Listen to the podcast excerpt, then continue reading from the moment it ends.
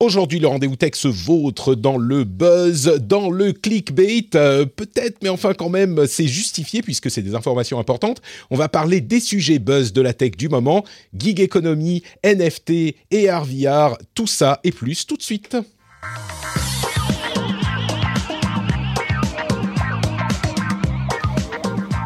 Bonjour à tous et bienvenue dans le rendez-vous tech. Je suis Patrick Béja et je suis très heureux de vous accueillir dans cette émission où on vous résume toute la tech, Internet et gadgets. On regarde toutes les news, on analyse tout ce qui se passe et on vous le résume de manière simple et compréhensible pour votre, j'espère, peut-être pas plus grand plaisir, mais en tout cas pour votre plaisir pendant que vous êtes dans les transports ou en train de faire le ménage. Et eh ben, on vous fait gagner du temps en vous distrayant pendant ces tâches qui sont pas forcément hyper sympathiques.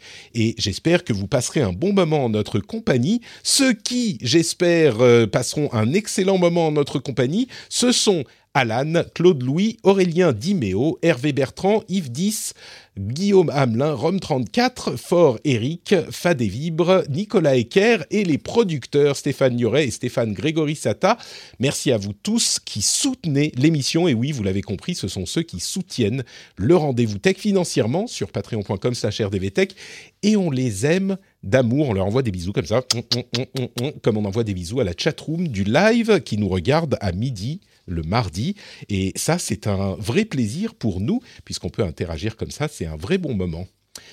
Mais un encore meilleur moment, c'est celui où j'accueille dans l'émission Cédric Ingrand, comme tous les mois. Comment vas-tu, Cédric? Est-ce que tu es en forme? Euh, formidable, t'aurais pu commencer par la fille quand même. Moi, je dis ça, je dis rien. C'est mes, mes, vieux, réflexes de mal, mais mais euh, il y a un soupçon de politesse quand même. Je commence avec euh, je commence avec les, les les gens un petit peu communs, tu vois, ceux qu'on a l'habitude de voir et ah, pour lesquels on n'a plus trop de, tu vois, c'est pas la surprise, c'est pas. Oui, ah, c'est voilà, c'est ah, Cédric. Putain, encore lui. Bon, finalement, j'ai peut-être aller faire une lessive, tu vois, tout ça. Oui, bien sûr.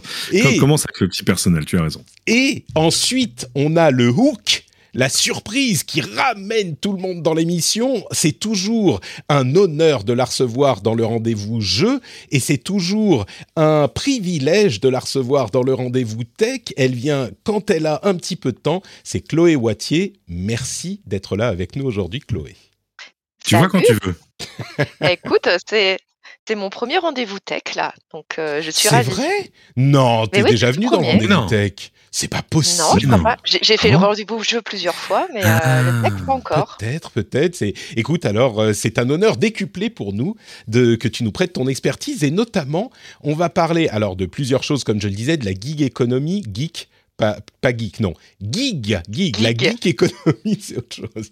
Euh, gig économie, de la, euh, réalité virtuelle et réalité augmentée un petit peu aussi. Et puis de NFT, on y viendra tout à l'heure. Et euh, je vous préviens, il y a des gens qui sont pas contents quand on parle de NFT. Là, c'est même plus parce qu'ils n'y croient pas, mais parce qu'ils en ont marre. Mais que voulez-vous? Je ne fais pas l'actu, moi. Je, je décide pas de ce qui va dans l'actu. Certains me disaient, mais il faudrait parler des failles euh, qui sont tellement importantes, qu'elles changent plein de trucs et des. Ah, c'est vrai quand même.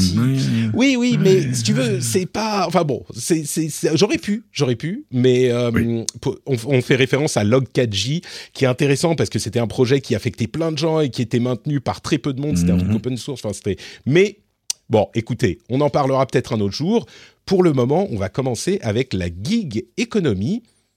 Juste avant ça, je voudrais rappeler aux joueurs parmi vous, aux joueurs de jeux vidéo, si vous jouez aux jeux vidéo, eh bien, je vous encourage à aller participer au, du, vote du GOTY, du rendez-vous jeu.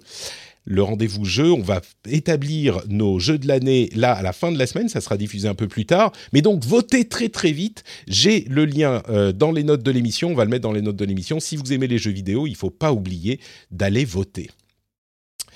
Et donc, la gig économie, beaucoup plus important encore que euh, le rendez-vous jeu. Vous savez, la gig économie, c'est toute l'économie des petits boulots, entre guillemets. L'économie avec euh, Uber, euh, Deliveroo, enfin tous ces trucs-là où on peut aller sur une app et puis décider, bah, maintenant j'ai envie de travailler un petit peu et donc on va pouvoir choper quelques boulots et euh, travailler le temps qu'on veut, la quantité qu'on veut, et puis après s'arrêter, travailler pour l'un, travailler pour l'autre, etc. Enfin, ça, c'est la théorie, parce que dans la pratique, on sait bien que euh, cette économie est beaucoup moins reluisante, et on a euh, la plupart des gens qui travaillent dans ce domaine qui sont des travailleurs, on va dire, assidus, qui travaillent beaucoup, souvent pour assez peu d'argent, et donc ça pose d'immenses problèmes aux euh, pays dans lesquels, enfin, notamment à l'Union européenne, dans les différents pays de l'Union européenne, le cœur du problème étant est-ce que les plateformes sont des employeurs classiques ou est-ce qu'elles sont simplement des plateformes qui permettent à des travailleurs indépendants de trouver euh, des contrats, on va dire. Et on est vraiment dans une forme un petit peu entre les deux.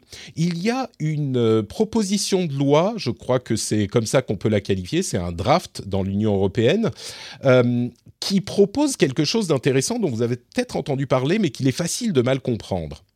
C'est une proposition qui pousserait, enfin qui obligerait les les sociétés et les plateformes comme Uber ou Deliveroo au hasard à employer les gens qui travaillent sur leur plateforme euh, comme des employés normaux comme des employés classiques en CDI, euh, de la même manière qu'on peut avoir un CDI ailleurs. Et je pense qu'il est facile de lire un gros titre, de s'arrêter là et de se dire oh là là, euh, l'UE va obliger les Uber à employer tous ces euh, tous ces chauffeurs.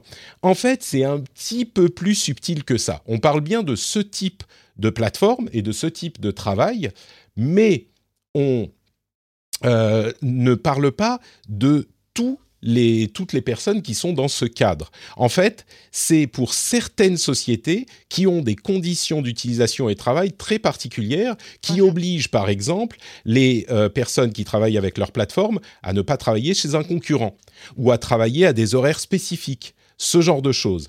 Et c'est vrai que quand on en parlait par le passé de ces plateformes et des problèmes euh, liés aux plateformes, euh, moi je dis souvent c'est un statut qui correspond pas vraiment au statut d'employé, qui est pas non plus un statut d'indépendant, parce que c'est pas un statut d'employé parce que bah, on peut aller travailler chez un concurrent, on peut décider quand on travaille, on peut s'arrêter demain, etc.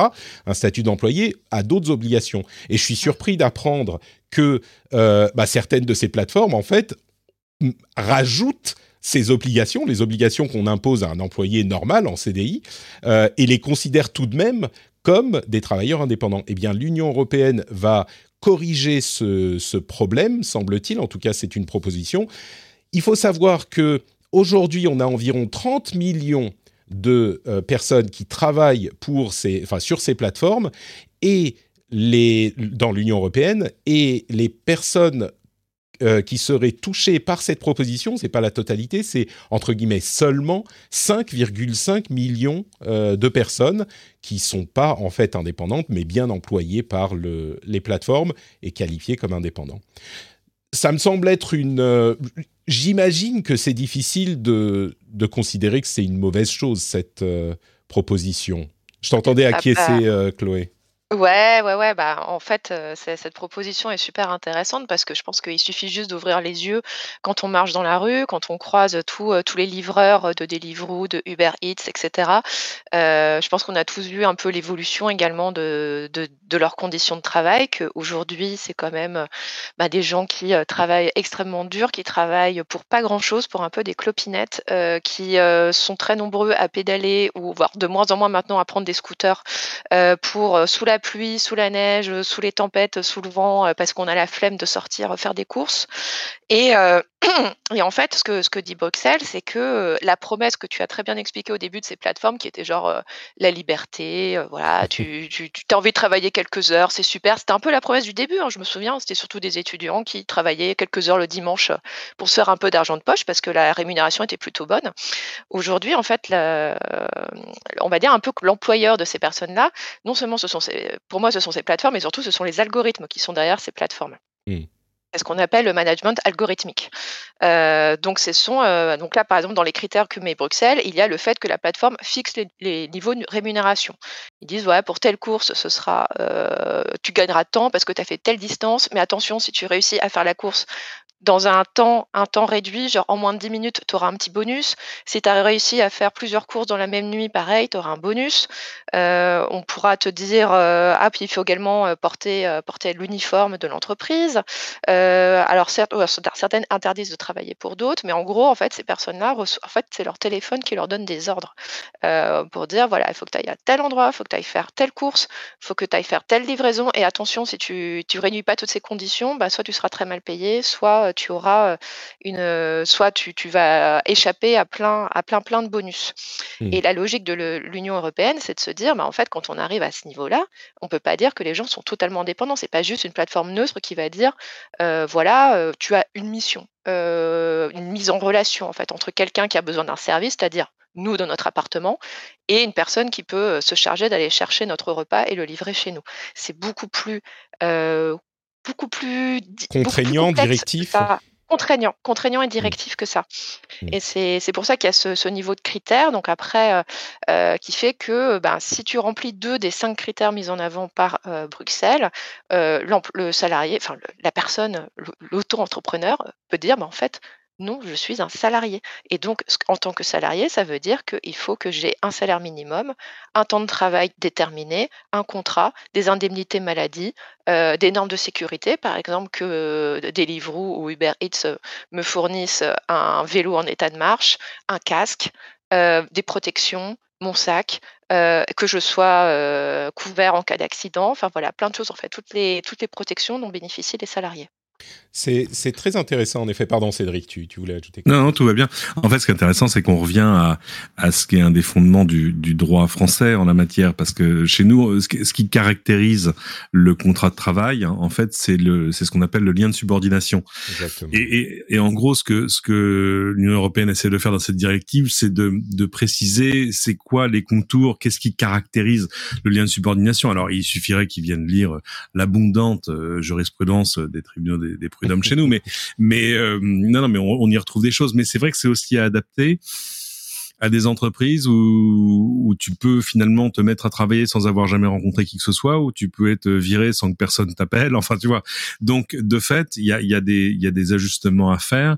Euh, mais tu as eu raison de préciser dès le début qu'en fait, c'est pas quelque chose qui va concerner tous les gens qui travaillent pour ces plateformes, mais le sous-ensemble de ceux qu'on pourrait réellement considérer comme euh, bah, comme étant un peu pieds et poings liés euh, face à elles. C'est-à-dire euh, avec le avec ce détail-là, c'est que et c'est d'ailleurs comme ça que les plateformes s'en sortaient jusque-là, c'était de dire non mais attendez, on peut pas avoir un CDI chez moi. C'est-à-dire que le, le, chauffeur Uber, par exemple, il peut parfaitement travailler pour deux autres plateformes en même temps, voire même avoir les trois smartphones allumés en même temps sur les trois plateformes et choisir à la demande ce qu'il va faire comme course chez l'une ou chez l'autre. Donc c'est difficile là de, de, caractériser le lien de subordination du contrat de travail à la française en tout cas.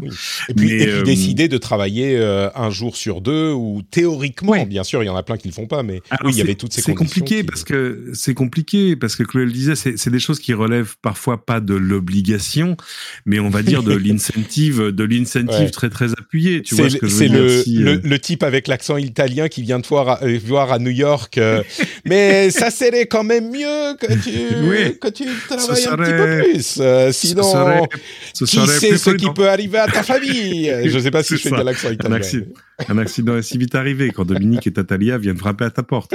Mais, mais non, non, tout à fait. Mais quand, quand le, moi, j'ai vu un peu un jour, j'ai voulu tester le truc.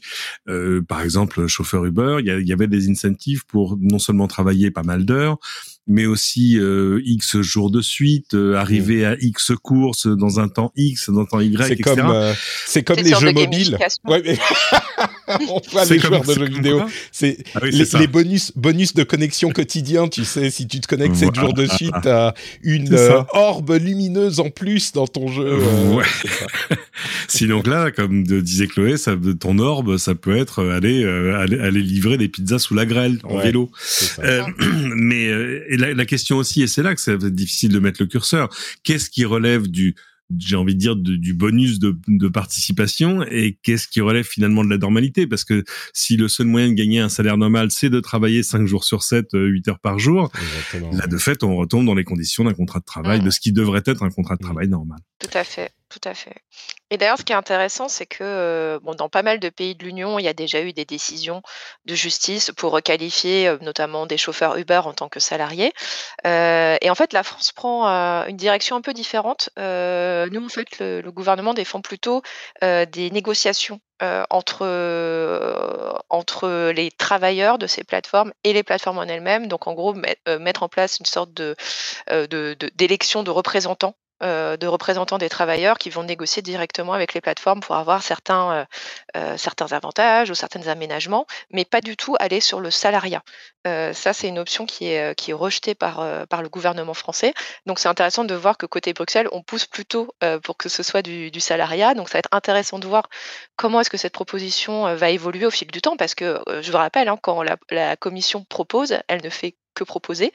Euh, ensuite, derrière, il faut que les États membres soient d'accord et aussi il faut que le, Parlement soit d'accord. Euh, c'est des discussions très longues qui peuvent prendre des années, euh, qui peuvent ne pas aboutir ou qui peuvent aboutir à une chose très différente de ce qui a été décidé au départ. donc, à voir, notamment là, vu que la France prend la présidence de l'Union européenne au mois de janvier pour six mois. Voilà, est-ce que la France va pousser ce texte ou au contraire va plutôt le mettre dans un petit tiroir en attendant, en attendant que ce soit le pays suivant qui prenne, qui prenne les rênes On verra. tu, fais bien de le préciser. Je, disais, c'était une proposition. Tout à l'heure, je disais une, une je sais plus comment je l'ai qualifié, mais effectivement, on est très loin d'une loi votée et applicable. Ah, c'est une directive, oui. C'est vraiment voilà. Et et, il y a des directives européennes qui attendent encore depuis euh, bien bien longtemps euh, leur application en France, par exemple. il faut que la loi passe, euh, voir que des décrets d'application arrivent. Enfin, ah, une fois qu'elle est votée au, niveau de l'Union européenne, elle doit être adaptée dans les différents pays, etc. Mais exactement. C'est extrêmement long. Ouais. Mais, mais donc, je rappelle tout de même, on, l'a fait à une ou deux reprises, mais ça, cette directive ne concerne qu'une minorité, 5 euh, millions sur 30, euh, et, et, ça risque de passer à plus de 40 d'ici quelques années seulement, mais 5 millions de travailleurs. Donc, ça ne couvre pas tous les employés de cette gig, enfin les employés, les travailleurs de cette gig économie. Donc euh, peut-être aussi qu'il n'est pas, bien sûr, mais mais il n'est pas impossible aussi que euh, l'approche, enfin les deux approches puissent être faites en, fait en parallèle. C'est-à-dire que ceux qui sont clairement euh, dans des conditions qui relèvent de la subordination et donc du salariat, eh ben ils seront qualifiés comme salariés tout court. Et puis les autres qui n'en relèvent pas forcément, parce que c'est une chose qu'on a, dont on a parlé, mais il y a aussi des conditions qui euh, font que c'est effectivement pas forcément euh, exactement assimilable à du salariat, et ben eux, il faut aussi euh, faire quelque chose pour eux, et peut-être que ces négociations pourraient donner quelque chose, je ne sais pas, mais ce que, je note aussi, c'est une chose intéressante, il y a une, une enquête hyper intéressante dans Numérama sur les dark stores et les services de livraison en, euh, en 10 minutes, 10-15 minutes on va dire, euh, comme Gorillaz et d'autres qui font beaucoup de pubs en ce moment en, France et à Paris. Euh, et ce qui est intéressant, c'est que au-delà des, des, autres caractéristiques que vous pouvez aller découvrir sur le papier de Numérama, Gorillaz notamment a pris l'approche CDI directement. C'est-à-dire que tous leurs livreurs sont employés en CDI. Alors après, il y a des questions de conditions de travail, etc. Mais ils sont directement euh, employés en CDI.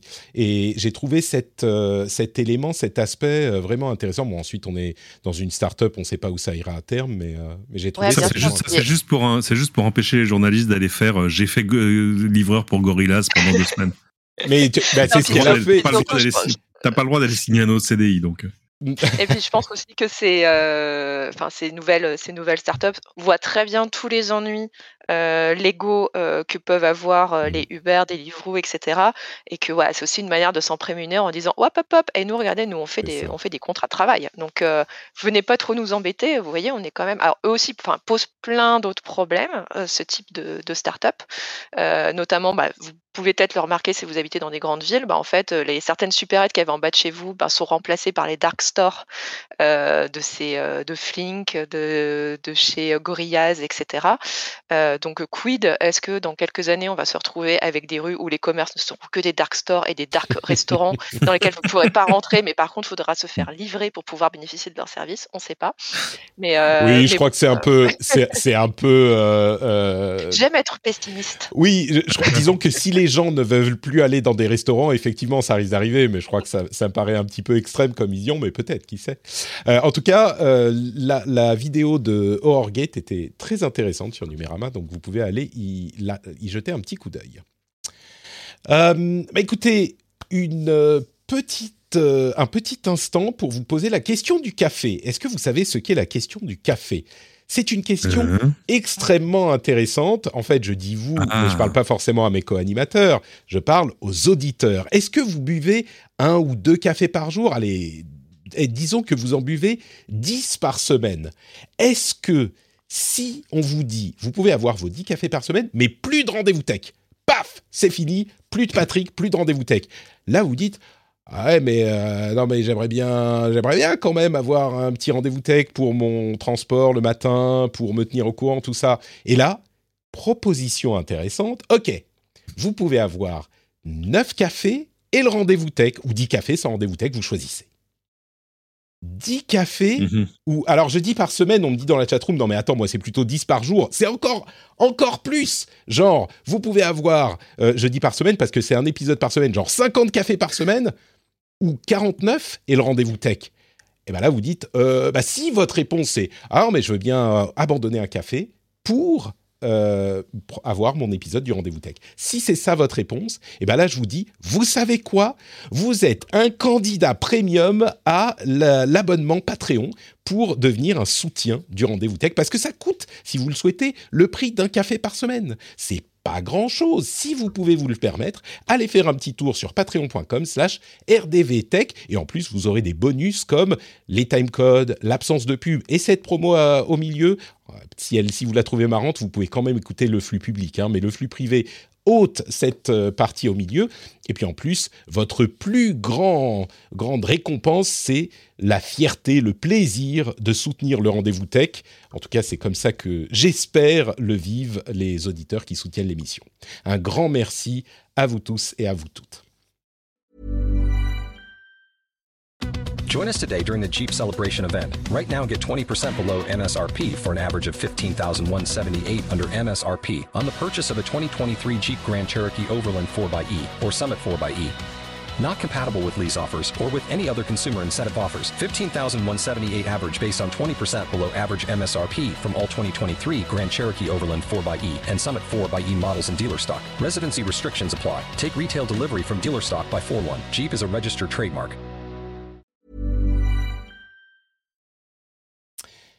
Alors, on continue avec cette histoire de café passé. On va parler maintenant de Apple. Mais alors, euh, juste un tout petit mot.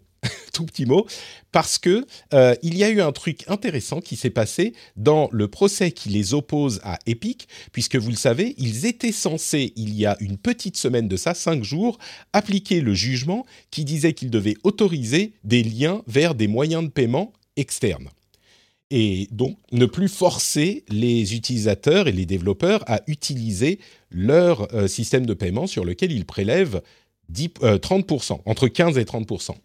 Eh bien, Apple a fait appel évidemment en demandant une suspension du jugement et après un premier rejet, la veille de l'application, ils ont obtenu cette suspension, c'est-à-dire qu'ils ne sont pas obligés d'implémenter l'autorisation d'utiliser un système de paiement tiers avant la fin du procès en appel qui pourrait prendre très longtemps. Euh, donc ils jouent la montre et encore plus que ça, les avocats ont réussi à convaincre le juge. Je, vous avoue que j'ai été surpris que euh, le juge ait finalement décidé d'autoriser la suspension parce que ça ça neutralise complètement euh, la, chose. Bon, c'est le but, hein, mais, j'ai été un petit peu surpris, euh, surpris tout de même. Euh, c'est quand même important parce que ça aurait pu initier un mouvement dont il était difficile de revenir du côté de l'App Store. Là, Apple est tranquille. J'imagine qu'il souffle un petit soupir quand même de, de soulagement du côté de Cupertino. Ouais, c'est c'est en pas un danger existentiel, hein, mais non, c'était pas existentiel et puis c'est en attendant un nouveau, peut-être un nouveau jugement sur le fond. Donc c'est bon, euh, c'est, je pense que cette histoire n'est pas finie. On est ah, clairement non. Clairement non, clairement non. Et puis là, bon, euh, voilà, Apple utilise euh, tous les leviers judiciaires à leur disposition pour faire en sorte de ne pas, voilà, que cette, cette décision en première instance ne soit pas appliquée. De toute façon, comme tu disais, il y a un appel, ça va prendre du temps, et on sait très bien que cet appel, très probablement, il ira encore plus loin. Euh, il ira certainement après, euh, peut-être qu'ils tenteront Cour suprême. Enfin, je pense que ce, dossier, on a, il va durer des années et des années encore. Hein. Mmh. donc, on n'a pas fini. Et je ne sais pas si, entre-temps, les conditions de l'App Store évolueront. Euh, mais, mais voilà, c'est. Enfin, moi, je, t'avoue, j'ai été très moyennement étonnée quand j'ai vu tomber la news. Je dis, bon, bah voilà, c'est attendu. Ils ont les, Apple a quand même les moyens de, de se payer des avocats. et. et ils font tout ce qu'il faut, voilà. Moi, j'ai été un petit peu surpris parce que la première euh, demande avait été rejetée, assez euh, vivement d'ailleurs. Bon, ils ont bien réamendé leur, euh, leur document, mais, mais j'ai également été un petit peu frustré. Pourtant, généralement, je, suis, je fais partie des gens qui défendent le modèle Apple. Je trouve que c'est une proposition qui doit exister au milieu d'autres types de propositions, dans l'idéal. Bon, c'est pas tout à fait le cas aujourd'hui, mais ça serait l'idéal. mais là, je suis un peu agacé tout de même parce que pour moi, le, je sais que c'est comme ça que fonctionne la justice et qu'il faut, qu'il est important qu'on puisse faire appel d'une décision et, que c'est quelque chose que je ne remets pas en cause. Mais ça m'a quand même un petit peu frustré parce que le jugement était clair, la chose avait été décidée et le fait que ça soit suspensif, enfin c'est pas suspensif, mais ils l'ont rendu suspensif avec cette demande, c'est, c'est, ça sent, c'est pas que ça sent le bidouillage, bidouillage ça n'est pas du bidouillage, c'est comme ça que fonctionne la justice, mais ça me frustre. Moi, je, pensais, ok, bon, bah voilà, ils ont perdu, ils ont perdu, il faut le faire. Et puis, on ouvre un tout petit peu, c'était une petite porte entrouverte sur euh, le, le, paiement dans les App Store, et là, ils réussissent à la refermer. Je sais pas, il y a quelque chose de frustrant là-dedans. Mais bon. Euh, puisqu'on parle d'Apple un tout petit peu, je vais glisser vers la réalité virtuelle et la réalité augmentée, puisque euh, au départ j'avais sous-titré cette euh, partie, j'avais dit la réalité virtuelle n'est pas morte. La réalité virtuelle bouge encore. Alors j'exagère un petit peu parce qu'elle n'est allée nulle part. C'est juste qu'elle n'a pas connu le succès éclatant encore qu'on lui promettait il y a quelques années. Mais là, euh, je ne sais pas si c'est un effet de cette semaine ou si c'est une tendance qui continue à s'accélérer. Mais on a eu beaucoup d'informations et de news sur la réalité virtuelle et la réalité augmentée, notamment une confirmation encore une de euh, Min Chi Kuo que le casque de réalité augmentée d'Apple arriverait dès l'année prochaine, et c'est là que c'est intéressant et, qu'on n'en avait pas encore entendu parler, il aurait euh, quatre euh, ensembles de capteurs 3D qui offriraient des commandes, euh, un contrôle gestuel, un contrôle par les mains qui serait mhm. vraiment une traversée d'étapes par rapport à ce qu'on a connu dans ce domaine jusqu'à maintenant. Et ça, c'est intéressant parce qu'effectivement, le contrôle en réalité augmentée ou en réalité virtuelle, c'est euh, l'un des gros gros soucis parce que avoir une manette, c'est pas pratique. Euh, mettre le doigt sur le casque avec une partie tactile, c'est vraiment pas pratique non plus. Un contrôle à la main, s'il est vraiment développé, euh, ça, pourrait donner quelque chose d'intéressant. On a également, on va revenir à ça, à ça si vous voulez, mais on a également Sony qui a présenté un casque de réalité virtuelle haute résolution en 8K. C'est un prototype, mais il est assez impressionnant. Il sera différent de celui sur lequel Sony travaille pour la, pour la PlayStation 5. On a Samsung qui entre dans un partenariat avec Microsoft pour développer un projet basé sur le HoloLens pour un lancement en 2024. Euh, on a les Snap Spectacles qui sont euh, qui arrivent, euh, qui sont arrivés, qui, ont été annoncés il y a quelques mois qui sont pas très bonnes. C'est les premières lunettes de réalité augmentée de Snap qui avaient fait des lunettes photo en fait jusque-là qui sont vraiment pas bonnes, qui chauffent trop, qui n'ont pas beaucoup d'autonomie. Mais c'est là encore une première étape pour une société qui euh, n'a rien à voir avec ça. Euh, et puis on a deux euh, autres éléments que, que, je voudrais évoquer. D'une part, on parle souvent de l'application de la réalité virtuelle. Eh ben, la MGM, enfin MGM Resorts, qui est MGM Hotel et ce genre de choses, et Casino, mhm. ce genre de trucs, va employer la réalité virtuelle pour faire des simulations de sessions d'interaction avec des clients. On parle de, casinos, d'hôtels, de ce genre de choses avec des clients qui sont parfois un petit peu euh, euh, imbus de leur personne peut-être. Et donc la MGM va faire des simulations d'interaction aux candidats pour que eux se rendent compte si oui ou non ils sont taillés pour ce genre de job. Et ils disent qu'ils ont de gros soucis avec des candidats qui signent euh, et qui deviennent employés et qui au bout de euh, quelques jours, quelques semaines s'en vont parce qu'ils se rendent compte que c'est vraiment pas pour eux ce genre de truc. Donc euh, c'est une utilisation que j'ai trouvée intéressante. Et puis encore un article sur la difficulté de modérer la réalité virtuelle et le fait que Meta, qui veut y aller à fond, n'est pas du tout préparé pour la modération, pour les questions de harcèlement, parce que des exemples tout bêtes, mais quand quelqu'un dit quelque chose euh, dans un espace de réalité virtuelle, quelque chose qui est insultant, ben on a du mal à savoir de qui il s'agissait. Euh, ne serait-ce que ça, pour ensuite envoyer un rapport au service euh, client, bah, ça, ça, peut être compliqué. Donc ça fait beaucoup de choses, des lunettes de réalité augmentée d'Apple à la MGM et à Meta. Si vous avez des éléments que vous voulez commenter, Cédric, je t'entendais. Non, bah vas-y, Chloé. Bah, Chloé, d'abord. Tu disais au Chloé d'abord. Juste un petit point sur MGM. Euh, en fait, le, fait d'utiliser la réalité virtuelle dans les processus de recrutement, ça n'a rien de nouveau. Euh, c'est beaucoup, beaucoup, beaucoup utilisé, euh, notamment bah, pour les mises en situation. voilà, notamment bah, quand tu dois gérer une clientèle, voilà, comment est-ce que tu te débrouilles au lieu de faire un jeu de rôle, ce, que, ce que, qui arrive assez régulièrement dans les process de recrutement, au lieu de faire un jeu de rôle, bon bah là c'est un jeu de rôle un peu euh, un peu plus plus, un peu plus 2021. Euh, voilà, tu as juste un casque sur la tête et tu interagis avec des clients virtuels. Donc ça, là-dessus, euh, c'est déjà très utilisé, comme les casques de réalité virtuelle sont très utilisés pour la formation professionnelle, etc. c'est tout un pan en fait, qu'on ne voit pas, nous, en tant que consommateurs, parce qu'on n'est pas concerné en premier plan.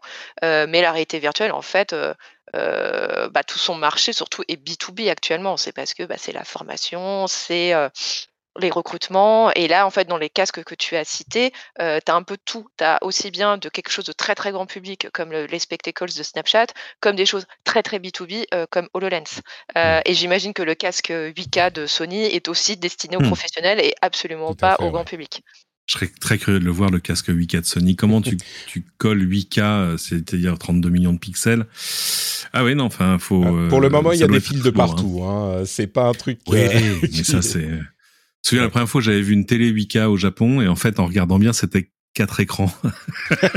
Mis les uns à côté des autres avec derrière chaque écran un énorme PC genre ah oui d'accord ok c'était juste je sais pas comment ils avaient tourné les images en revanche. Mais euh, je suis d'accord avec lui le, ça, se fait énormément en formation il y a des même des auto formations tu vois pour te pour te préparer par exemple à, prendre la parole sur une scène où tout à coup on te met face à un public virtuel ou ou dans des trucs dans la médecine dans l'ingénierie. Donc ça c'est pas le truc d'MGM c'est c'est intéressant mais c'est pas c'est pas exceptionnel. Euh, forcément le, le truc d'Apple, euh, on aurait tort pour le coup de pas le prendre au sérieux, euh, même si euh, j'arrive pas à sortir du doute. Mais ça c'est ça c'est le problème des années et des années et des années de d'attente, euh, tu vois, de, de, de, promesses pas réalisées. C'est-à-dire que ça fait maintenant quoi 30 ans qu'on nous promet que c'est pour demain. Ouais. Euh, donc euh, il y a 30 ans évidemment, euh, tu avais quand même des barrières techniques de prix, etc. Enfin tout ça était hyper compliqué. Mais maintenant que la techno, il y a, y a, plus, tu vois, c'est plus euh, c'est pas les entreprises qui sont en train de te dire bon en fait on a une vision et on attend que la technologie se mette à l'échelle de non pas du tout c'est que la technologie elle est là euh, les prix ont baissé et pourtant euh, regarde Oculus par exemple on fait des trucs tout à fait chouettes avec, idem sur PlayStation et tout, mais mais c'est pas encore devenu, par exemple, c'est pas le cadeau de Noël 2021, tu vois, c'est pas le truc sur lequel il faut absolument que tout le monde se. C'est pour ça que la réalité augmentée est particulièrement intéressante parce qu'elle a des usages et des applications différentes de la réalité virtuelle. Euh, et si on a, moi je crois qu'on est à un niveau technologique qui est suffisant pour euh, en faire des versions un peu jouets tu vois, en, en, quelque sorte, et que on, on, on ça commence à devenir réalisable, mais que ça ne le sera véritablement de manière utile euh, que d'ici quelques années encore. Et puis, il y a l'autre grand problème dont on parle à chaque fois, c'est les usages. Alors là, il y a des, on, a parlé d'usages B2B, mais oui, c'est pas des usages grand public encore. À voir si Apple réussit à, à craquer cette noix, comme on dit en anglais. Mais rien que les manipulations avec les mains, si on réussit vraiment à interagir avec un environnement 3D, avec nos mains euh, captées par des gros capteurs euh, efficaces en 3D, ça peut c'est très très compliqué à établir. Il y a tout un langage d'interface visuelle et, et gestuelle et tactile à inventer mais ça peut résoudre un certain nombre de problèmes aussi, parce que interagir avec ces environnements, c'est un des gros challenges. Quoi. Bah, c'est aussi un des gros dossiers sur lequel est Facebook, euh, enfin Meta maintenant, euh, via via sa filiale Oculus. En fait, enfin, ils l'ont montré en long et en large. Ils sont en train de travailler là-dessus sur euh, comment est-ce que voilà, en mettant un petit bracelet autour de ta main, on va pouvoir capturer les mouvements de tes doigts, de ta main, pour que tu puisses en fait dans le un peu. On prend toujours l'image des Minority Report, mais pour moi c'est vraiment la meilleure. comme dans comme Tom Cruise qui manipulait ses écrans, qui agrandissait des photos, etc. juste en faisant des mouvements de main, et ben voilà, qu'on puisse faire pareil dans le futur euh, avec euh, ta, ta petite paire de lunettes qui ressemblera à des vraies lunettes de vue et pouf, tu pourras avoir des documents devant toi, tu pourras naviguer sur une, sur une carte, regarder des photos, zoomer, euh, prendre des documents et juste en bougeant, en bougeant tes doigts, au lieu d'utiliser bah, soit un écran, de, un écran tactile, soit en utilisant un, clavier.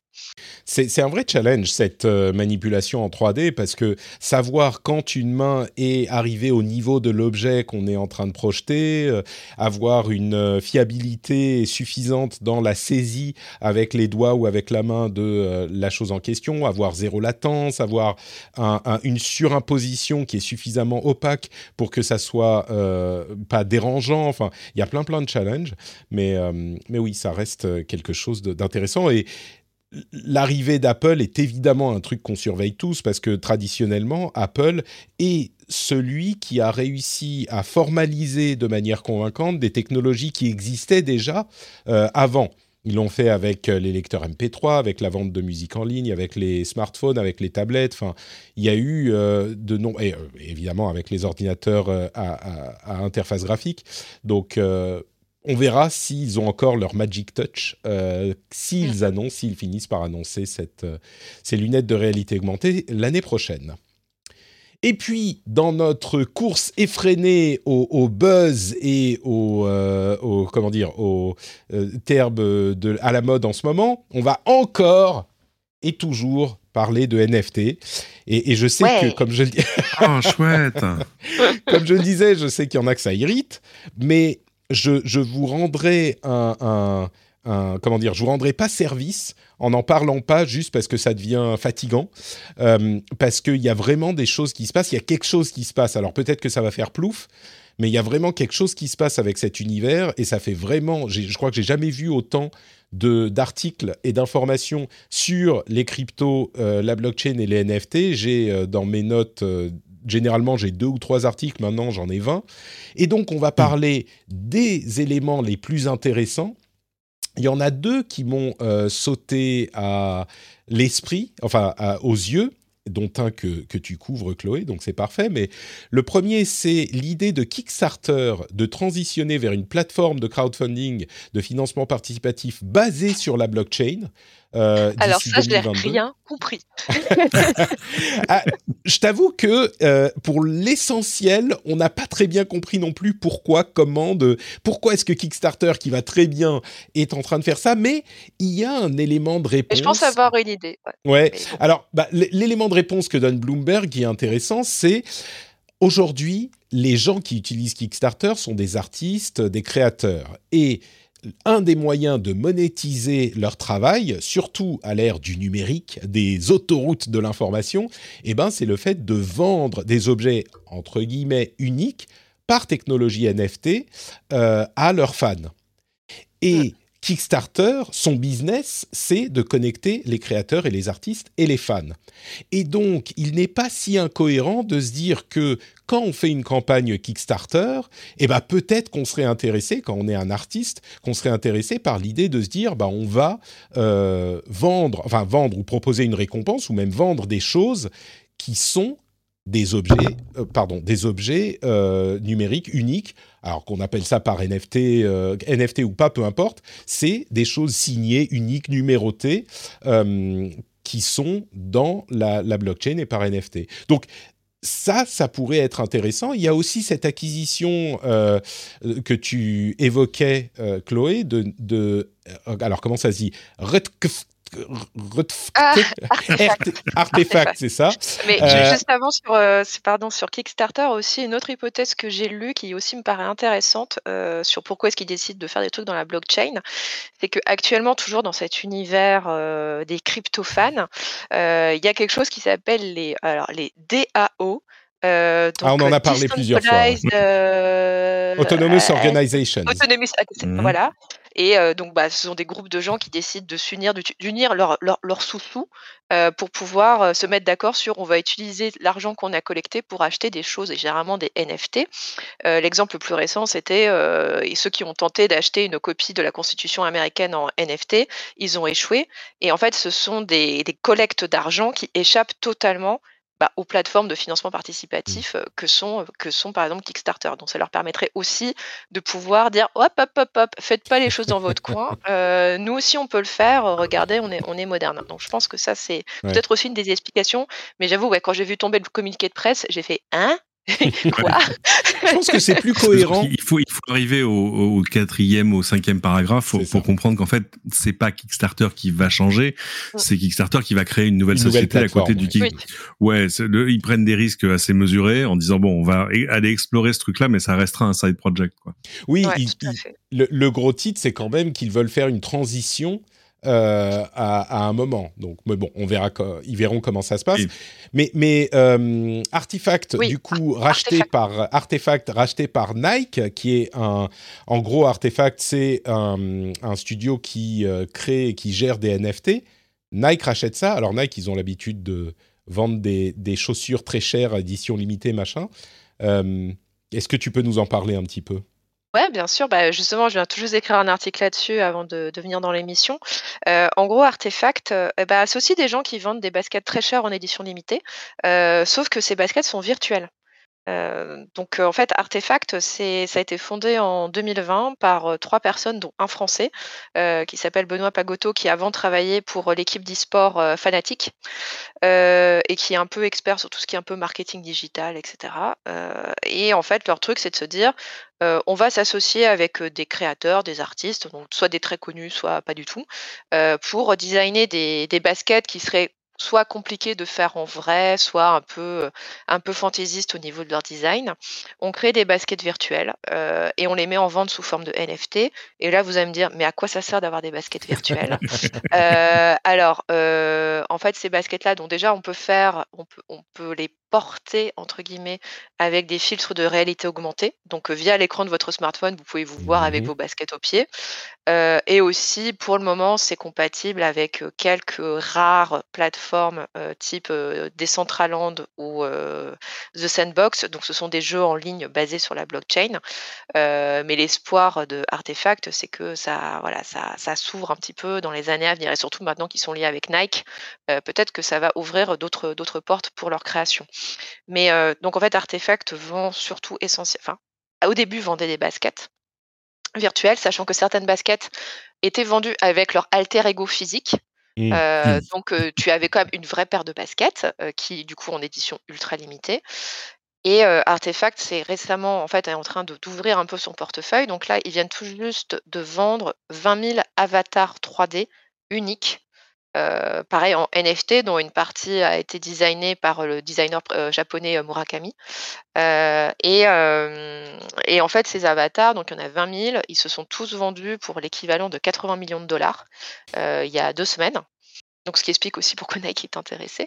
et, et, Artefact, en fait, veut continuer sur cette lancée en se disant, bah voilà, on fait des baskets, on fait des avatars, pourquoi pas faire bah, des vêtements, enfin faire plein, plein d'habillements virtuels. Donc, ce qui évidemment peut intéresser une marque comme Nike qui, euh, ben, euh, se dit, euh, bah, il y a certainement qu'il y a une grosse opportunité de, se mettre sur le business des vêtements virtuels, sachant que toutes les grandes marques du luxe s'y sont mises. Euh, tu as Dolce Gabbana qui a vendu récemment des vêtements en NFT. Euh, tu as Gucci qui vend des, sacs sur Roblox. Euh, tu as Balenciaga ou tu as Montclair qui vendent des vêtements, des doudounes sur Fortnite. donc voilà, ça participe un peu à ce mouvement où l'industrie de la mode et du luxe se dit il se passe un truc, de toute manière on peut prendre des risques, on peut y aller, ça ne coûte pas grand chose. donc let's go, investissons dans ces boîtes là, ou en tout cas mettons le pied dedans et on verra bien ce qui se passe derrière. C'est vraiment intéressant toute cette euh, mouvance. Euh, dans la même, euh, dans la même, comment dire, dans le même domaine, il y a Ubisoft qui a commencé à lancer des petites expériences. en fait, beaucoup d'entre eux, beaucoup de ces activités dans le domaine des NFT viennent du monde des cryptos ou du monde de la tech et flirte avec le jeu vidéo. Là, c'est Ubisoft qui commence à expérimenter avec les NFT, mais donc ça vient vraiment du monde du jeu vidéo à la base. On en a parlé dans le rendez-vous jeu. Euh, je, vais vous faire un petit résumé rapide de ce que j'ai dit là-dessus. Vous savez que généralement, je suis plutôt ouvert aux idées, aux possibilités, et je crois qu'il est difficile de condamner des choses avant d'en avoir exploré vraiment les, possibilités. Euh, surtout que là, euh, franchement, personne ne force personne mais sur le truc que tente Ubisoft et les NFT dans les jeux vidéo, j'ai beaucoup. Je vais pas prendre de, de, de, gants. Euh, pour moi, c'est une très très mauvaise idée. Je ne vois pas ce que ça peut apporter aux jeux vidéo eux-mêmes. Et tout ce qu'ils promettent n'a que peu d'intérêt. C'est pas une question de on peut le faire autrement ou on peut le faire différemment ou on ne peut pas. Non, ça, ça, ça n'est pas le, débat. Mais pour moi, tout ce qu'ils promettent euh, et je vais pas dire dangereux, mais en tout cas n'a aucun intérêt et c'est exploitant. Euh, c'est de l'exploitation plutôt que du divertissement, comme le disait Phil Spencer. Euh, mais j'ai eu une, une, image qui m'est venue en tête pour essayer d'expliquer pourquoi les NFT pourraient être intéressantes et j'aimerais vous la proposer et vous allez me dire ce que vous pensez de cette, euh, de cette explication. Enfin, pas de cette explication, mais de cette analogie. Euh, alors, préparez-vous. Hein. Vous êtes prêts? Attention. Oui. Ok. Euh, les, auditeurs assidus de l'émission savent que je parle parfois du concept des carottes râpées pour parler de la vision du futur. Et je vous laisserai écouter des épisodes précédents pour comprendre en quoi les carottes râpées et ce qu'on en pensait il, y a quelques décennies peuvent nous informer sur euh, la manière dont on pense aux technologies futures. Et bien là, je voudrais vous parler du mystère de la cravate. Qu'est-ce que c'est le ah, mystère de la cravate? Euh, Une cravate, c'est quoi? Ça n'a aucun intérêt, ça n'a aucune fonction, ça n'a aucun, euh, euh, aucune réalité dans son usage autre que bah, tout le monde a décidé, peut-être parce qu'à un moment on mettait des écharpes et puis ça s'est rapetissé et puis on ne sait pas, mais tout le monde a décidé que quand on met une cravate, ça indique qu'on est des gens sérieux et qu'on fait quelque chose de sérieux. C'est la seule valeur de la cravate. La cravate, c'est un mythe. D'ailleurs, c'est peut-être le mythe de la cravate, voilà. Euh, la cravate, c'est un mythe. Ça n'a aucune réalité et c'est juste une décision que le monde a pris de se dire, bah, la cravate, ça veut dire ça et ça vaut ça. Le fait que ça soit physique n'a aucune importance. Et pour moi, il y a un petit peu de ça dans les NFT. Il y a plein de gens qui regardent les NFT et qui disent ah bah c'est du numérique et donc euh, c'est du vent, ça n'a aucun intérêt, ça peut se copier, machin. Oui, mais peu importe peu importe, on dépense des, milliards et des milliards dans l'industrie de la cravate, alors que c'est un morceau de tissu qu'on se met autour de la gorge comme un, un, nœud de, corde pour se pendre. Peut-être que l'analogie peut aller plus loin. Mais, mais euh, les NFT, s'il il y a des gens qui décident de, que tel NFT vaut de l'argent, eh ben, c'est la décision qui, qui, prévaut. Et le fait que d'autres se disent non, non, euh, moi je pense que ça vaut rien, bah, peu importe. Il y a, on, parle du, on parlait du luxe. Il y a, des millions de choses. Oui, il y a des millions de choses exactement, que ce soit dans l'art, dans le luxe ou ailleurs, qui, dont le prix n'est que le résultat d'une sorte de consensus. Et encore, ça c'est l'estimation du prix. Le vrai prix, c'est ce que quelqu'un est vraiment prêt à payer pour quelque chose. Tu vois, si tu dis euh, mon appartement sur l'île Saint-Louis vaut 3 millions, non, il vaudra 3 millions quand quelqu'un t'aura fait un chèque de 3 millions. Euh, Mais alors pourquoi est-ce que sur le, pourquoi est-ce que sur les NFT on a autant de de, de, de, de réticence je veux pas repartir ah, sur tout le débat sur les NFT, mais mais non, mais parce que parce que blanchiment d'argent, enfin il y a des trucs qui, parasitent un peu le. Il n'y a, pas que ça, mais il y en a quand même. je suis hmm. désolé. Non, euh, ouais. Non, mais je pense que le, tout le, débat NFT en fait est totalement pollué par euh, notamment bah, les questions de blanchiment, par les arnaques, par le fait que ça atteint des prix totalement stratosphériques euh, qui font que c'est totalement inaccessible au commun des mortels, enfin sauf ceux qui ont vraiment investi dès le départ, et ce qui fait qu'il y a un énorme, un énorme rejet des NFT, plus bon la question environnementale, etc. enfin moi personnellement, je n'arrive pas à avoir vraiment un avis arrêté et stable sur la question parce que en fait, le débat est vraiment polarisé entre les gens extrêmement pour euh, et qui en sont à la limite du flippant, et euh, les gens extrêmement contre, du fanatisme, et les gens extrêmement contre, euh, qui aussi sont assez, enfin, je trouve aussi assez hardcore dans, leur, dans leurs arguments. Et, et tu dis, bon, en fait, tout n'est pas forcément à jeter dans, dans, les NFT, mais c'est vrai que là, c'est dur, en fait, d'essayer de, faire la part des choses, parce que c'est c'est mmh. voilà, c'est un, un, débat, débat très compliqué, avec des positions très, très arrêtées sur est-ce que c'est bien ou est-ce que ou est-ce que c'est pas bien. donc donc compliqué. Après moi, ce qui me fait dire que peut-être que les NFT ça peut marcher au-delà de la bulle actuelle, c'est quand je vois que bah il y a plein plein de gens qui achètent tous les jours des objets virtuels dans des jeux mmh. vidéo, mmh. Bah ce qui ne sert strictement à rien. Ils sont uniquement cosmétiques, ouais. Ils sont uniquement cosmétiques, ça ne sert rien. C'est de l'argent foutu en l'air. Et pourtant, ça, rapporte, euh, ça rapporte des millions et des millions de dollars par mois. Des milliards, euh, Et des milliards et des milliards par mois à des entreprises comme, euh, bah, comme Fortnite, comme, comme EA, comme Activision, etc., etc. Donc, à partir de là, pourquoi est-ce que les NFT ne marcheraient pas? Parce que c'est bah, même, la même logique, même d'autant que les NFT, il y a le côté on peut revendre derrière. Mmh. Donc, non, non, c'est un outil, c'est une technologie intéressante, mais c'est vrai que le, le, débat se focalise sur, euh, tu vois, sur des gens qui s'échangent des, des, des, imagettes avec pas beaucoup de pixels, alors qu'en fait, la, entre les CryptoPunks et les, les c'est comme les gens qui disaient la blockchain c'est nul parce qu'ils pour eux la blockchain c'était Bitcoin et rien d'autre. Euh, alors qu'en fait et on le voit déjà qu'il y a des usages vachement, vachement intéressants. Moi je trouve je trouve intéressant que Ubisoft euh, se tente le coup là-dedans. Euh, comme c'est intéressant de voir des maisons d'enchères qui s'y mettent, mais elles c'est juste parce qu'évidemment elles voient des elles ont un peu des dollars dans, les yeux, dans les yeux, échanges excusez-moi mais pourquoi ne suis-je pas un intermédiaire dans cette histoire? Euh, Mais mais il n'empêche que voilà ça ça ça va produire des usages vraiment intéressants euh, on va, il est un peu tôt pour jeter le bébé avec l'eau du bain, tu vois ce que je veux dire. Bon, ça, vous me rassurez un petit peu parce que c'est l'approche que j'ai généralement et on a des, des réactions tellement euh, euh, volcaniques que parfois je me pose des questions. Mais d'accord, on est un petit peu sur la même longueur d'onde. Euh, donc ça, c'était notre petite partie NFT pour le buzz. Euh, quelques petites news en passant, euh, quelques petites news un petit peu plus rapides. Google a annoncé qu'on allait euh, bientôt pouvoir euh, télécharger une version de leur store dédiée aux jeux vidéo sur PC. Une version de leur store mobile, leur store Android. En gros, il va y avoir une version euh, Android Play PC avec des jeux PC et il y a euh, différents jeux qui ont déjà été annoncés dont Wild Rift euh, qui est ma dernière obsession euh, vidéoludique un jeu mobile. J'aurais jamais pensé un MOBA en plus. Je viens d'acheter mon premier Battle Pass de l'histoire. J'ai donné de l'argent. Chloé tu disais que ça ne sert à rien tout à l'heure.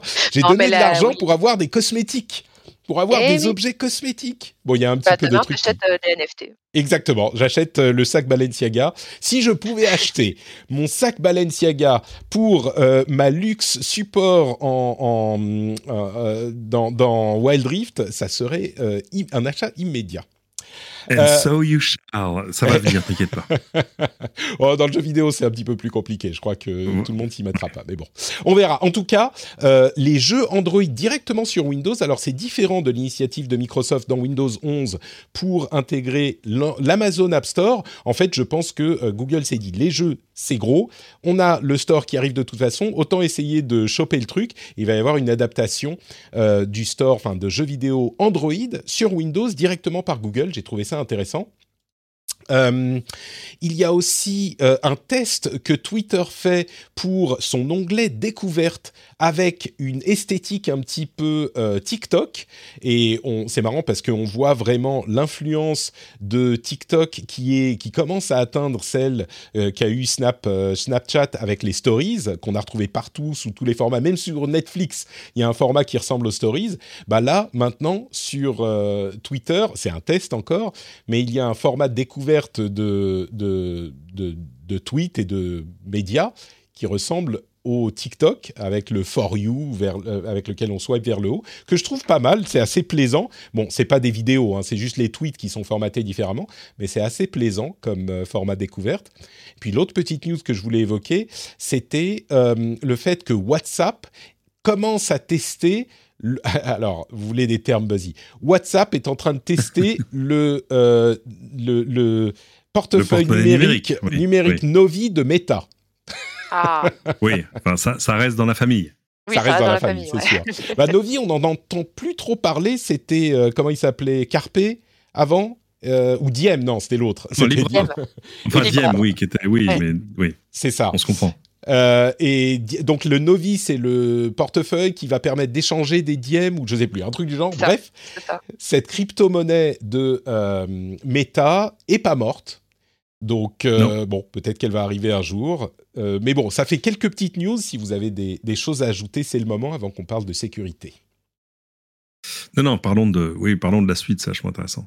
Alors, euh, Tor, on va pas parler de, comment il s'appelle, Log J4, 4 for Log on va parler de Tor, le réseau Tor, qui est ce réseau qui est, on va dire, en, qu'on peut mettre par-dessus euh, Internet ou le web pour naviguer en sécurité parce qu'on passe par différents serveurs qui vont chacun euh, camoufler notre identité.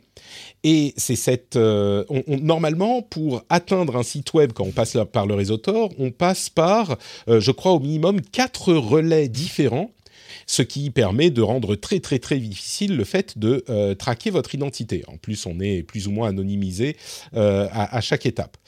Et donc, mais un serveur, le serveur par lequel on entre, eh ben, il peut savoir qui on est. Le serveur par lequel on sort, c'est beaucoup plus difficile, mais c'est peut-être pas impossible non plus. Bon, c'est plus difficile.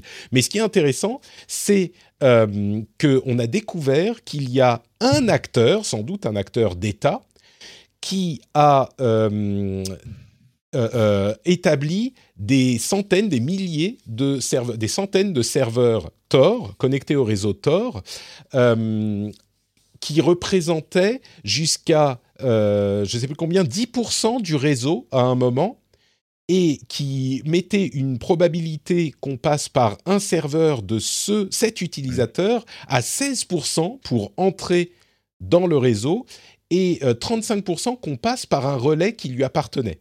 Et on ne sait pas de qui il s'agit, mais donc c'est sans doute un État qui voulait euh, espionner ce qui se passe sur le réseau Tor, et de là que bah, c'est entièrement euh, décentralisé, n'importe qui peut créer des serveurs. Bon, ils en ont banni beaucoup, les gens qui administrent le réseau Tor, ils en ont banni beaucoup maintenant, mais il y avait donc une société qui possiblement, une société, une entité qui possiblement euh, était en train d'essayer d'aspirer toutes les données possibles du réseau le plus sécurisé qui soit, le réseau Tor. Et puis l'autre chose que je voulais évoquer au niveau sécurité, c'est euh, cette histoire de euh, tribunal des cybercriminels.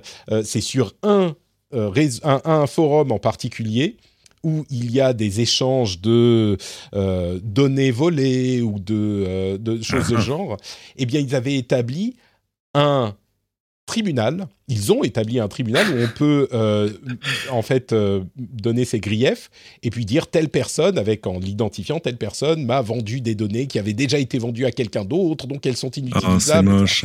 C'est terrible. Hein no, et, euh, comme diraient les anglo-saxons, there's no honor among thieves. Exactement. mais tu sais, là, tu ne fais que transposer des trucs qui existaient dans le monde réel. Je veux dire, je sais pas, mm-hmm. va, va revoir les affranchis, tu vois.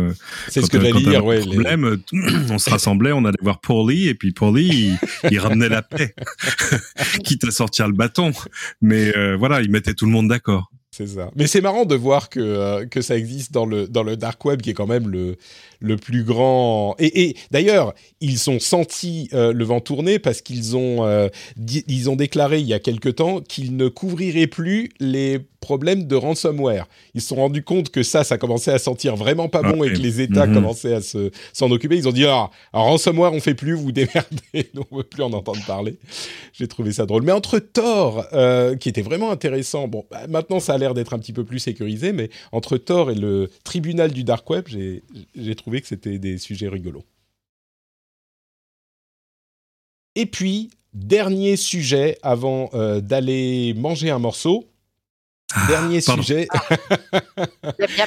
le CSA, enfin l'Arcom, a ah. lancé des injonctions contre les sites de les sites porno qu'on peut accéder depuis la France, donc en gros plusieurs sites porno, euh, qu'il exige qu'il euh, fasse un contrôle de l'âge plus efficace que le déclaratif qui est aujourd'hui. C'est en relation avec une loi qui est passée il y a euh, plusieurs mois déjà, si je ne m'abuse. et si jamais les sites en question ne contrôlent pas l'âge des utilisateurs, bientôt, eh ben, ils pourraient se retrouver bloqués au niveau des opérateurs. Mais le plus intéressant là-dedans, j'ai lu la news et je me suis dit, mais attendez, on avait pas de, si je me souviens bien, on n'avait pas de, détails sur la manière dont les sites devaient contrôler l'âge. Et donc je suis allé regarder, et, bah toujours pas. Donc, et non. Et, eh oui, tu, tu, devras abattre le plus haut chêne de la forêt avec ce hareng. c'est l'analogie. C'est mon Pythonesse, on est d'accord. Signe, euh, signe qu'on on est vraiment dans les soucis. C'est vrai que la loi dit il faudra que les sites puissent vérifier. Mais alors, comment vérifier sans euh, sans taper vraiment dans des données très personnelles, sans etc., sans, enfin, sans demander des pièces d'identité, sans... on ne sait pas. Exactement. Et on ne sait pas. Bah, c'est tout le problème. Et en fait, quand on interroge les, les personnes qui, par exemple, étaient derrière la loi ou même, euh, enfin, personnes derrière la loi ou le CSA, euh, la réponse, c'est euh, c'est pas à nous d'apporter la réponse comment faire. la loi, c'est la loi, c'est à eux de la respecter. bah oui, mais on, fait comment techniquement? Sachant que la CNIL, est, enfin, la CNIL quand même, est quand même là pour surveiller que tout se passe bien. Et elle a déjà remis un avis en juin pour dire alors attention, on ne pourra pas accepter tout et n'importe quoi parce que il y a la protection des données personnelles bah euh, et que par exemple dire euh, euh, ok donc par exemple les sites porno pourraient dire on va demander une pièce la présentation d'une pièce d'identité pourquoi pas? Après tout, c'est pareil pour les sites de poker, les sites de paris en ligne, etc. Il faut une pièce d'identité plus un RIB. mais la question, c'est oui, mais le, la CNIL dit ouais, enfin, est-ce qu'on a vraiment envie que des pièces d'identité, enfin des, documents aussi sensibles se retrouvent entre les mains de ces sites, sachant que, un, il y a la possibilité qu'il y ait de l'usurpation d'identité. Deux, imaginez qu'il y ait la base de données de toutes les pièces d'identité et à côté la base de données des utilisateurs, qu'on arrive à croiser tout ça et, qu'on puisse voilà, deviner quelles sont les préférences sexuelles de telle ou telle personne publique en fonction de ce qu'elle regarde sur YouPorn. donc il y a cette question-là. Ensuite, il y a certains tu touches aux mineurs, enfin tout à coup là ça devient oulala, tu, tu crées beaucoup plus de problèmes que tu n'en règles. Et tu avais aussi une autre, euh, une autre proposition d'un site qui était, bah, nous, on va demander aux gens d'envoyer un selfie. Euh, d'envoyer un selfie, comme ça on pourra voir euh, s'ils sont majeurs ou mineurs. bah, le problème, c'est que bah, pareil, en fait, envoyer un selfie, c'est une donnée biométrique, c'est une donnée personnelle, donc c'est pas possible, sachant que la CNIL dit, bah, en fait, on peut pas dire que le consentement est libre et éclairé, étant donné qu'il faut absolument donner, mettre envoyer une photo pour accéder au site. Donc c'est un consentement contraint. et, même en fait les outils d'analyse automatique des visages ont quand même des taux d'erreur assez importants. Donc ils pourront pas faire par exemple la différence entre un ado de 16 ans et un de 18 parce que bah, on, ne change pas non plus fondamentalement. Enfin ça dépend des gens. Il y a des gens qui pour qui la, la, puberté est beaucoup plus rapide que d'autres. donc c'est très compliqué. Là, pour le moment, en fait, le seul moyen que je vois qui pourrait à peu près passer, même s'il a plein de défauts, bah, en fait, c'est le paiement par carte bancaire. Euh, donc, euh, c'est de dire, bah, on va mettre une transaction à 0 euros euh, pour vérifier que la personne derrière l'écran possède une carte bancaire et donc possède un compte en banque et donc a priori, alors en France on peut avoir une carte bancaire à partir de 16 ans, donc ça c'est le premier, premier obstacle. Et le deuxième, c'est que, bah, en fait, rien n'empêche un gamin d'aller subtiliser la carte bleue de papa ou mmh. maman dans le sac pendant la nuit, et puis boum boum, d'utiliser les codes de papa et de maman pour faire croire qu'il est majeur. Donc ça aussi, c'est un autre problème. Bon, ça après, il y a toujours des moyens de contourner, mais au moins si la, chose est en place. et puis ensuite, tu sais, ça peut fournir une bonne excuse à, à, tous les parents qui traînent sur des sites porno et qui se font ensuite outer. C'est genre, ah mais, mais pas du tout mais enfin, c'est mon fils de, de, 13 ans qui l'a certainement fait, qui a dû me voler ma carte bleue. Certainement. mais, mais bon. En tout cas, ouais, les, les, là, les, cinq, les cinq sites en question se retrouvent avec une injonction, donc 10 et 15 jours de mettre en place euh, bah, des manières de vérifier que les utilisateurs sont majeurs, euh, sauf que voilà, on ne sait pas comment. Et qu'est-ce qui se passe au bout de 15 jours s'ils ne, s'ils ne changent rien, ce qui est quand même le, le cas le plus, euh, plus Probable, plausible, Bah oui. probable, probable bah, c'est en fait à partir de là, à partir de ces 15 jours, le CSA peut saisir le tribunal judiciaire de Paris et le tribunal judiciaire de Paris décidera ou non euh, s'il convient de demander aux fournisseurs d'accès à Internet de bloquer l'accès à ces sites en France. Et en Donc, gros, de même- bloquer juste par le DNS, qui est un truc Mm. au travers duquel euh, tous les tous, tous les mômes de 13 ans euh, savent déjà passer. hein. C'est ça. oui. Oui, bien sûr. Bon, il y aura des sites miroirs, etc. Mais en tout cas, voilà, il y a quand même pas mal d'étapes avant qu'on arrive au blocage, parce Mm. que le juge peut très bien dire, bah en fait, euh, non. Euh, soit parce que bah, la, la loi est pour le moment est mal, par exemple, est mal conçue, ou bah, bah oui, en fait, il n'y a pas de solution technique, donc euh, on peut pas appliquer. La loi n'est pas applicable, donc. euh, Moi, ce qui m'a on- surpris, ce qui m'a surpris au final, c'est que le CSA qui, qui est censé faire appliquer la loi, donc c'est peut-être c'est pas son rôle de dire non, la loi est mal foutue, mais mais ça m'a surpris parce que la loi a effectivement été est passée il y a un moment. Euh, et je pensais que bon, tout le monde l'avait mise au placard et que personne, tout le monde essayait de ne pas Mais trop non. y penser parce que. Mais non, mais mais non, non, le CSA que- est revenu dessus. Quoi. Mais non, parce que Ouais. en fait, Bah, la, la, loi, c'est la loi. La, la loi, déjà, elle, elle a été passée euh, il y a un an et demi, mais le problème, c'est que les Mm. décrets d'application, ils sont arrivés beaucoup plus tard. oui, mais ça Euh, fait quand même un moment. seulement il y a- non? Mais non, mais les décrets d'application, ils sont arrivés qu'il y a genre deux Oui. ou trois mois. Et, et le législateur d'accord. a poussé du pied en disant Ouais. mais euh, vous inquiétez pas, les moyens ils seront dans le dé- décret d'application, sauf qu'ils n'y sont pas. Donc euh, voilà. Et puis surtout, bah, le CSA Tu- a été saisi par des associations de défense euh, des sûr, enfants. Mm. Et à Mm. partir du moment où il est saisi, euh, voilà, il est obligé, de- il est obligé d'agir. Donc, euh, il a suivi euh, le textbook de la loi, euh, voilà, en disant bon, on est saisi, Ouais. ok, on doit agir, on doit faire des constats d'huissier, on doit demander au site, euh, au site en question d'envoyer leurs observations, ce qu'ils ont tous fait. Euh, constat d'huissier comme que rien ne change, ben boum, on envoie des mises, à de- en, mise en demeure. En fait, le CSA ne fait qu'appliquer la loi. Et voilà. Et tu- donc tu peux aller chercher ton hareng. Voilà. Mais Donc, bien, écoutez. C'est sur cette euh, conclusion qu'on va euh, du coup conclure l'épisode. Merci à tous les deux d'avoir été là avec, euh, avec moi pour me tenir compagnie. C'était un moment précieux que j'ai j'ai reçu de votre part. Est-ce que avant de se quitter, vous pouvez me dire où on peut vous retrouver? Bah, Pour le coup, je vais demander à Chloé en premier. Où est-ce qu'on peut te retrouver sur Internet? Alors sur internet, vous pouvez me retrouver sur, euh, déjà sur Twitter, euh, w underscore Chloé, et surtout sur le site du Figaro et dans le Figaro papier, euh, dans les pages tech et médias. Magnifique, merci Chloé. Et toi Cédric, où es-tu? Dis-moi. At Cédric sur Twitter euh, et les doigts dans la prise dont le nouvel épisode arrive. Je le promets à chaque fois, mais je crois que cette fois c'est pour de vrai. Il arrive, il arrive. Super, les doigts dans la prise. Un euh, grand merci à toi aussi. Pour ma part, c'est NotePatrick sur notepatrick.com pour tous les liens vers tout ce que je fais, que ce soit le live sur Twitch tous les mardis midi et le jeudi midi pour le rendez-vous jeu, le Discord où on discute entre euh, amis vraiment dans une ambiance euh, sympathique et accueillante. Euh, vous avez aussi le Patreon, patreon.com slash rdv tech, mais vous avez aussi le lien sur notepatrick.com avec tout le reste. Et si vous avez un tout petit peu trop de café dans votre vie, si vous en êtes à 5 par jour et que vous dites euh, 5 par jour fois 5 parce qu'on n'en voit que les jours euh, de travail et donc ça fait 25, bon, faut être raisonnable, faut passer à 24 et le café qui reste, on va envoyer l'équivalent à Patrick sur patreon.com slash rdvtech. Le lien est bien sûr dans les notes de l'émission. Merci à vous tous. On vous donne rendez-vous dans une semaine pour un nouvel épisode. Ciao à tous